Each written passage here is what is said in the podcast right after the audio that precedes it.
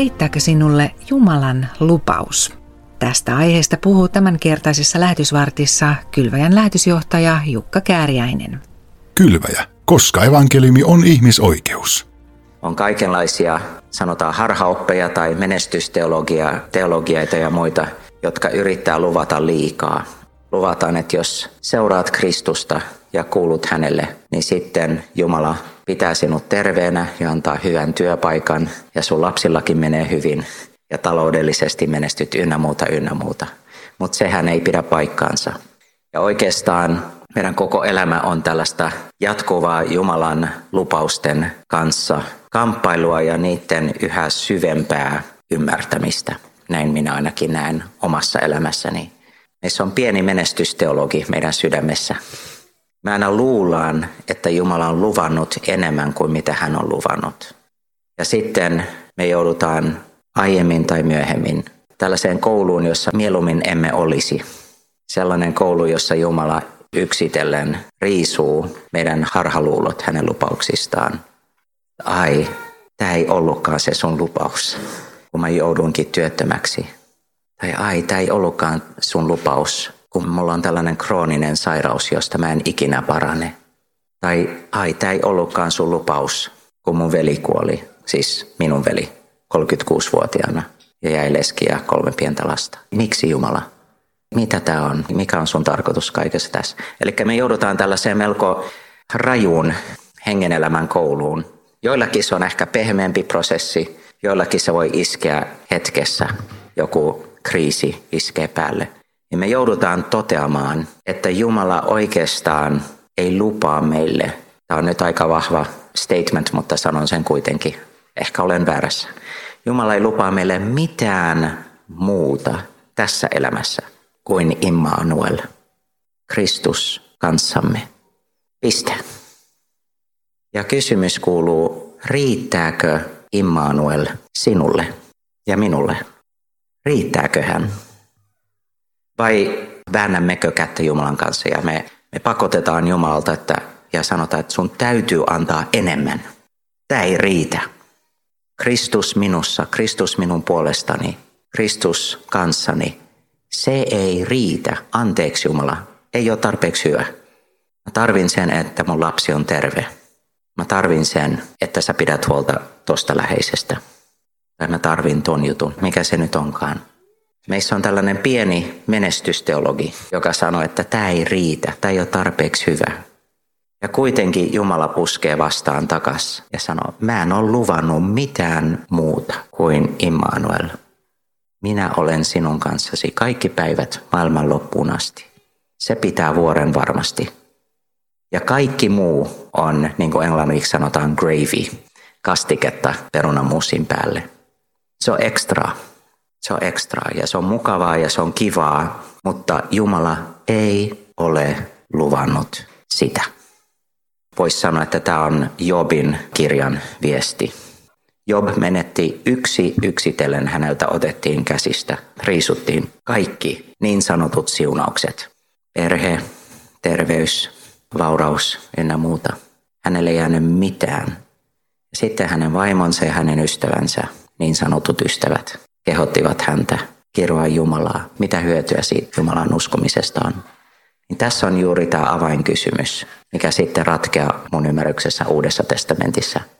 Riittääkö sinulle Immanuel? Vai haluatko vääntää kättä Jumalan kanssa, että ei, ei ole tarpeeksi hyvä. Mä vaadin, mulla täytyy olla tämä, tämä tai tämä, jotta minä voin elää yltäkylläisen elämän. Johannes 10.10. Olen iloinen, että psalmit ovat raamatussa. Ja on uskomatonta, että esimerkiksi Jumalan sanassa on tällainen paikka kuin psalmi 88.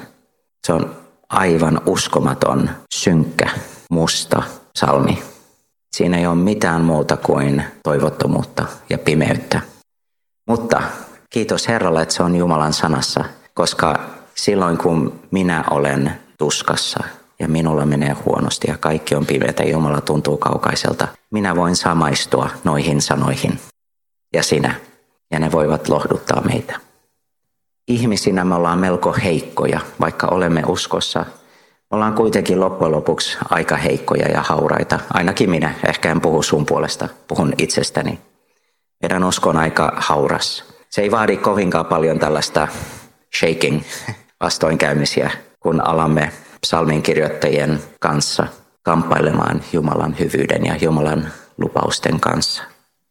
Eli me suhtaudutaan Jumalan lupauksiin monilla eri, monin eri tavoin eri tilanteissa. Yksi tapa suhtautua on pettymys. Ja pettymys voi jopa mennä asteen syvemmälle. Pettymyksestä voi toipua.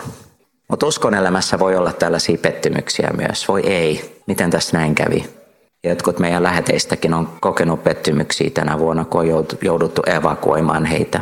Tai tilanteet on muuttunut arvattomasti. Se on pettymys ja pettymys voi olla melko syväkin. Mutta pettymys voi sitten johtaa lannistukseen tai epätoivoon, niin se on sitten asteen vakavampi asia. Salmeissa on monta monta kohtaa, jossa psalminkirjoittaja on pettynyt Jumalaan ja lannistunut. Salmeista myös löytyy tällainen ahdistus ja kamppailu Jumalan lupausten kanssa. Mutta Jumala, sinä lupasit. Sinä lupasit. Ja näissä kriisitilanteissa ja kärsimyksen ja pettymyksen vaikeuksien keskellä on erittäin, erittäin vaikeata välttyä siitä, että mietimme, mitä minä tein, koska nyt Jumala sallii tällaista. Jumala, God is punishing me. On melkein mahdotonta välttyä tuolta ajatukselta. Mussa on jotain vikaa.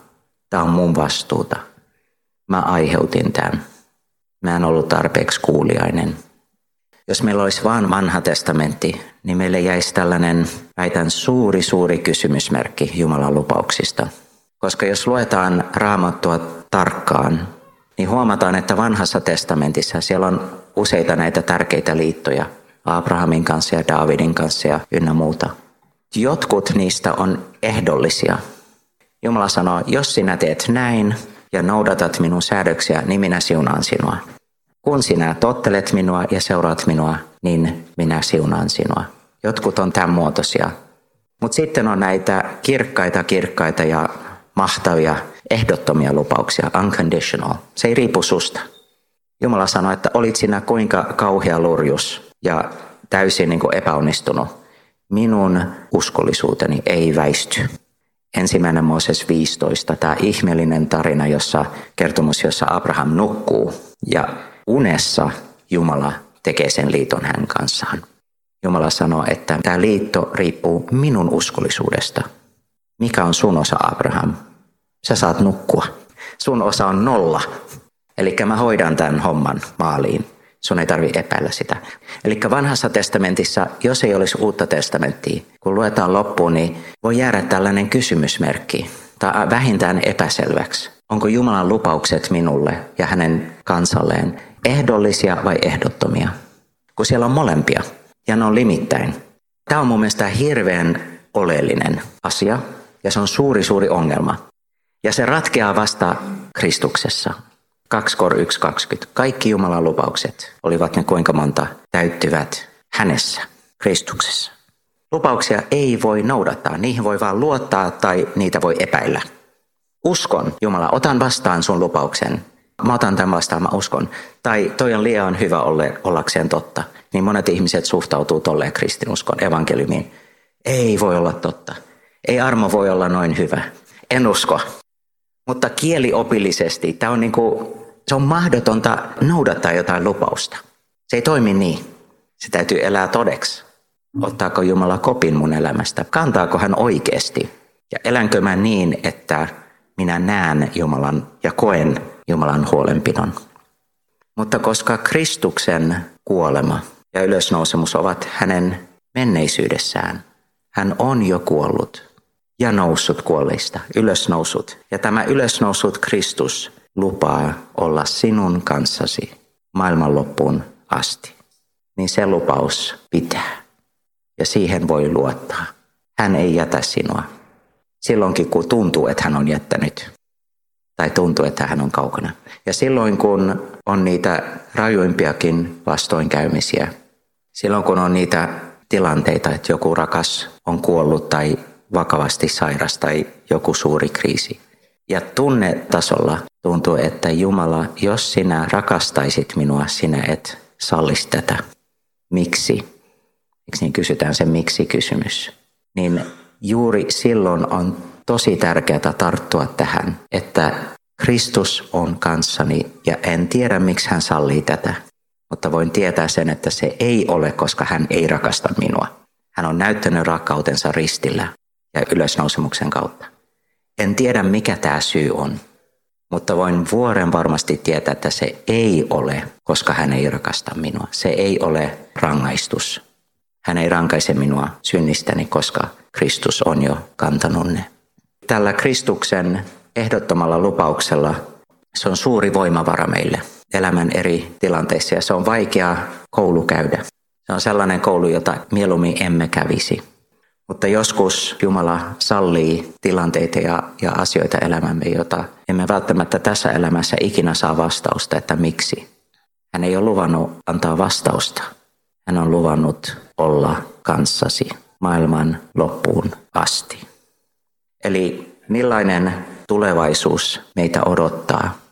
Meillä on vapahtaja ja Herra, joka on samanaikaisesti meidän paimen. Hän kaitsee lampaitaan, hän kaitsee laumaansa. Hän on meidän hyvä paimen. Samalla hän on se karitsa, joka vuodatti verensä ja kuoli meidän syntien puolesta. Hän on meidän sulhanen, joka pitää meistä huolta maailman loppuun asti. Raamattu alkaa häillä ja se loppuu häihin. Jeesus Kristus on ainut sulhanen, jonka lupaukset ovat ehdottoman luotettavia. Tämä ylösnoussut sulhanen rakastaa morsiantaan, kristillistä seurakuntaa, kylväjää ja jokaista kristittyä sinua ja minua. Miten hän rakastaa meitä uhrautuvasti, uskollisesti, huolellisesti, joka päivä elämämme suurissa asioissa ja myös pienissä asioissa. Siihen asti, kunnes näemme hänet kasvotusten. Ja sitten hän pukee meidän päälle hääpuvun ja kutsuu meidät ikuiseen hääjuhlaan, ylenpalttiseen iloon, tuohon yltäkylläiseen elämään, jota hän jo lupasi täällä maan päällä.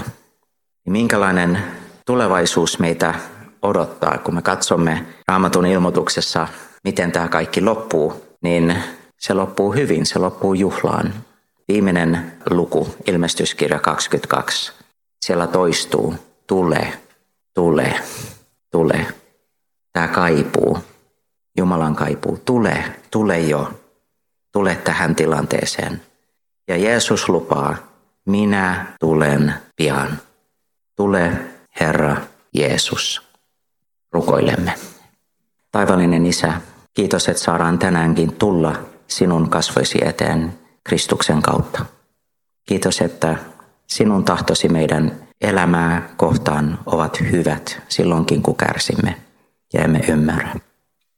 Ole kanssamme tänään, auta meitä kulkemaan sinun poluillasi ja kutsumaan muitakin tulemaan sinun luoksesi. Siunaa kaikkia kylveän työntekijöitä, lähetystyöntekijöitä maailmalla ja täällä Suomessa. Siunaa seurakuntia ja kirkkoja, jotka tukee meidän työtä. Siunaa meidän esirukoilijoita. Vahvista meidän uskoa. Jeesuksen nimessä. Amen. Kylväjä. Tavoittamattomien tavoittamiseksi jo vuodesta 1974. Siinä Kylväjän lähetysjohtaja Jukka Kääriäisen raamatun opetuksen aiheena oli Riittääkö sinulle Jumalan lupaus? Lähetyksen kesäpäivillä kuultiin Jukan opetuksen pidempi versio, jonka voit kuunnella myös Kylväjä-podista, joka löytyy useissa palveluissa. Uusi Kylväjä-lehti ilmestyy 7. syyskuuta ja tämän neljä kertaa vuodessa ilmestyvän maksuttoman lehden voit tilata osoitteesta kylvaja.fi kautta materiaalipankki kautta kylvaja-lehti.